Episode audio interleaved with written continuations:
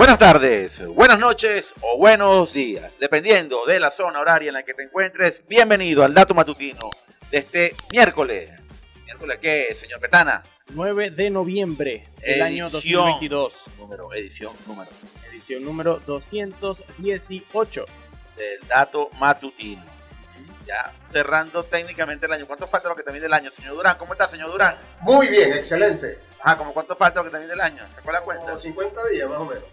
Ya no falta nada. Un año muy bueno, un año de Hormiga Talks. Debutamos organizando eventos. Eh, excelente. Van a comenzar a ver a partir de hoy los contenidos ya editados con las entrevistas, todo el material de los conceptos. ¿Con quién arrancamos, señor Durán?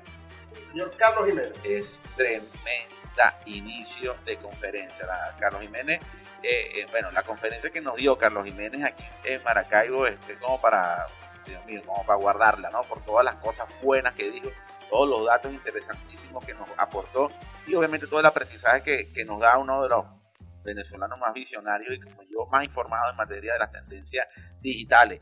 Pero bueno, vamos en materia, señor, señor Petana. Ayer hubo noticias por todos lados, estábamos publicando, teníamos ya nosotros días anunciando el tema, pero ya, ya es un hecho, ya es un hecho. Y creo que va a ser la noticia del día de hoy porque ya tenemos cifras. Facebook recortará 11.000 puestos de trabajo, ya, meta, meta, 11.000 puestos de trabajo, cifra que representa el 13% de su fuerza laboral. Medidas que se toman por varios elementos. Yo no pondría en el primer punto el tema de, del metaverso y la poderosísima inversión que está haciendo Mark Zuckerberg en el metaverso. Yo me voy más directo por los resultados más, más, más presentes. El bajón en los ingresos publicitarios que ha tenido Meta. El bajón enorme que ha habido en esta materia por lo- las restricciones que Apple hizo en el iOS. Y aquí ya se están viendo las consecuencias. Primero del impacto que tiene Apple. Primero de los incluso los cambios que está viendo ya en la industria de la publicidad.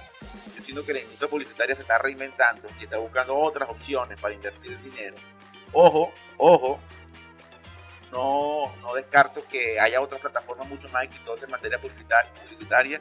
Hay que ver dentro de un año cómo le va a, lo- a los Netflix y a las versiones medio paga, vamos a decir así, de los servicios de video bajo demanda. Vamos también a cómo le va, cómo le va a ir a YouTube eh, en este trimestre por los números que puede estar dando ya eh, en materia de en materia de, ingresos de publicidad. Veremos, veremos todos esos elementos que son considerados importantísimos, pero lo, lo, lo claro es que el bajón representa la peor o una de las más fuertes reducciones de personal del año en los Estados Unidos. Y una compañía que está, bueno, obviamente entre las principales compañías tecnológicas, la principal red social del mundo, con tres mil y pico, casi 4 mil millones de usuarios o de, o de personas que la utilizan. Dueñas de WhatsApp, dueñas de Instagram. Eh, estamos viendo de las proceduras a Facebook y bueno, veremos cómo le va en esta reinvención del negocio publicitario y obviamente en su apuesta hacia el metaverso. ¿Qué opina usted, señor Petana? ¿Qué opina usted al respecto? Bueno, parece que, que está de moda. Bueno, estamos en una coyuntura que, en la cual se está despidiendo mucho personal, porque lo mismo pasó con Twitter, lo mismo pasó con Meta. Entonces, como que. Y, y, de paso, en los últimos meses del año, que se supone que son los más comerciales, ¿no? Entonces, es- está, está como. Te saca, te saca un poco de, como dirían los las amigas mexicanas, te saca un poco de onda es- esos despidos Claro. masivos en estos meses. De. Bueno, pero es que no, eh, no tienen sentimiento, la- no, no tienen sentimiento. Los números están bajos y los accionistas están metiendo presión. ¿Hace cuánto fue que hablamos de uno de los principales accionistas que estaba criticando muchísimo la apuesta poderosa en el metaverso? Una Hace- semana. Hace como una semana, semana y media. Obviamente, estos comentarios se elevan y tienen más fuerza cuando tú estás viendo que tu principal fuente de ingreso, que es la publicidad, se está viendo reducida drásticamente y tu capacidad de resolver ese problema específico no es tan rápida como tu puesta de dinero en el metaverso. Obviamente eso levantó alerta y todo es una consecuencia. Yo creo que como comienzan la- las matrices de opinión negativa sobre algo, eh, el tiempo no es, no es o sea, lo- lo- los tiempos terminan desencadenando en más problemas, sobre todo en compañías que dependen tanto de su valor accionario y de las inversiones de, los de, la, de los accionistas y de la gente que invierte dinero en este tipo de compañías. Vamos con otro dato. otro dato importante. Esto me confunde un poco y creo que también confundió a más de uno. Twitter introducirá la etiqueta oficial para algunas cuentas verificadas. Por allí va a aparecer el recuadro, dos recuadros, donde se explica un poco de qué trata esto. Usted, por ejemplo, señor Petana, va a verificar su cuenta en Twitter y va a pagar 8 dólares para que las cuantas personas lo vean usted en Twitter. 5 personas, 10 personas. No Supongo que como 10 personas no porque ni tengo Twitter. Usted no tiene Twitter. O sea, exactamente. Usted quiere que las dos personas cuando crea la cuenta en Twitter, que lo van a ver, que es José y yo, vamos a estar allí. Usted va a pagar 8 dólares para que le vean la, el, el ganchito azul. Ganchito. Cuando, cuando uno decida pagarle, eh, eh, bueno, ver la cuenta tuya con los dos seguidores que tenemos y usted paga los 8 dólares, ahí va a haber una opción en la cual Twitter se va a tomar el derecho de decir si esa cuenta verificada es oficial o no. Y esto a quién, a quién le va a dar esta potestad, una potestad que se va a tomar Twitter. Medios de comunicación, líderes políticos y algunos editores, obviamente, y algunas otras figuras públicas. ¿Por qué hacen esto? Ah, porque seguramente va a llegar una persona X y, y va a agarrar una foto suya, la exnovia, va a dar una foto suya, va a poner la foto suya ahí, va a pagar los 8 dólares y va a decir que ese es Adolfo Pestana. Y va a comenzar a colocar cualquier cantidad de fotos por, tristeza o resentimiento. Entonces le va a usurpar la personalidad, pero es una cuenta verificada. Entonces, ¿qué es lo que quiere decir Twitter ahora con esto? Bueno, ya va. Usted podrá pagar, pero las cuentas oficiales son las que están corroboradas, que es la persona. A mí, me sabe igualito a lo que estaban haciendo antes. Yo ahí sí que no estoy de acuerdo. Yo no sé qué si quisieron inventar acá, pero esto sí me parece raro. Esto es confuso. Muy, muy, muy confuso. Necesitaban ganar plata de alguna forma y dijeron, vamos a cobrar esto, Sí, pero entonces sí, vamos a cobrar ahora. Prácticamente están cobrando la cuenta en Twitter. sí, es que Porque no está cobrando la verificación nada. Exactamente, pero al final, al final, ser oficial o no es una decisión que también va a tomar Twitter.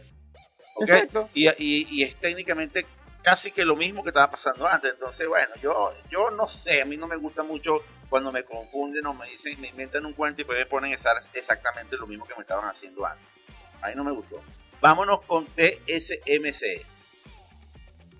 TSMC, el principal fabricante de chips del planeta, va a hacer y va a iniciar una expansión en Arizona.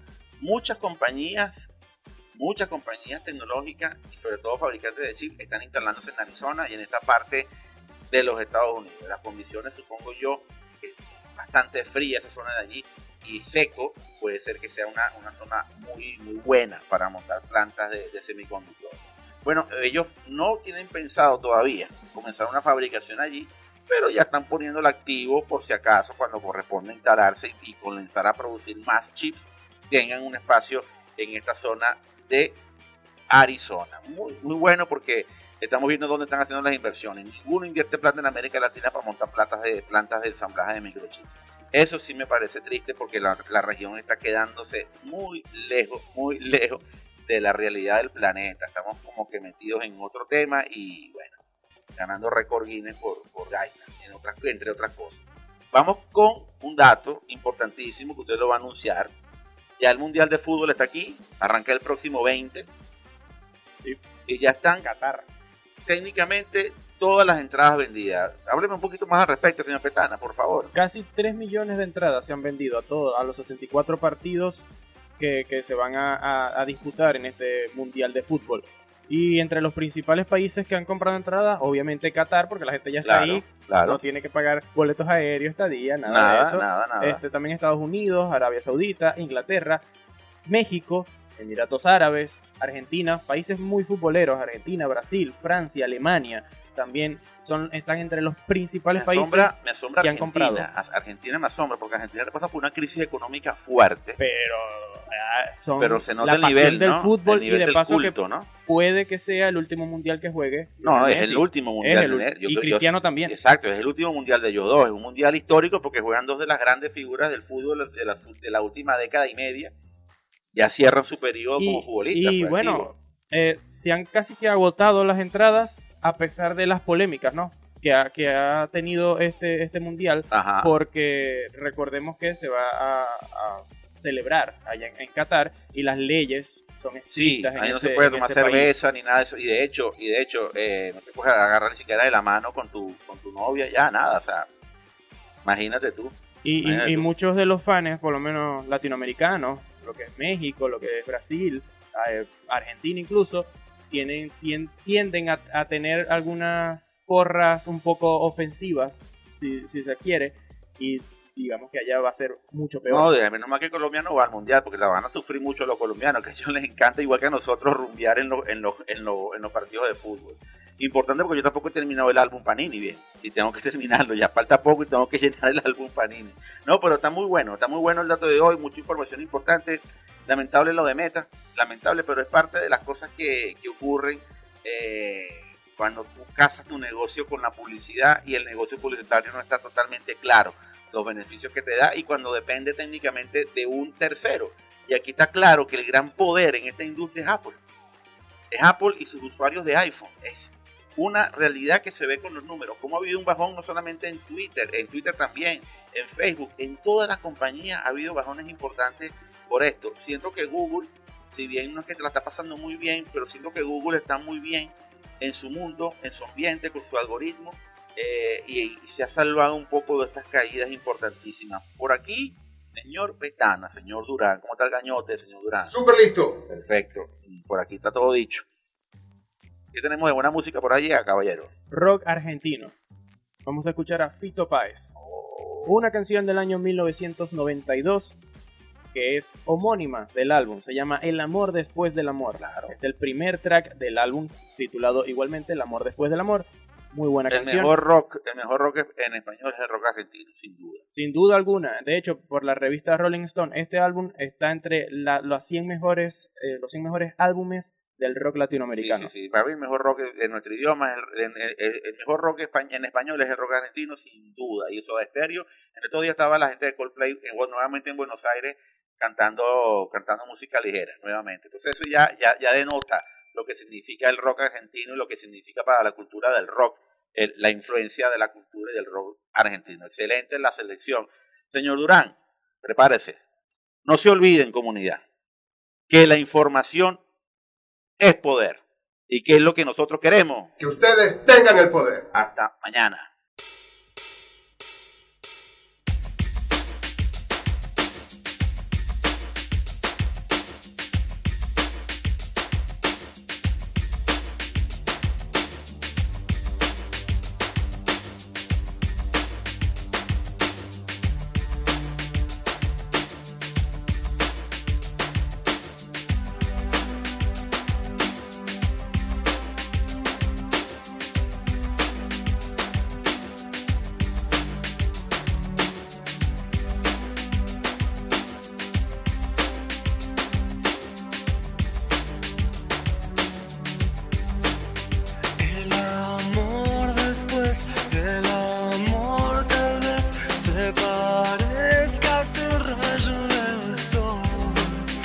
Y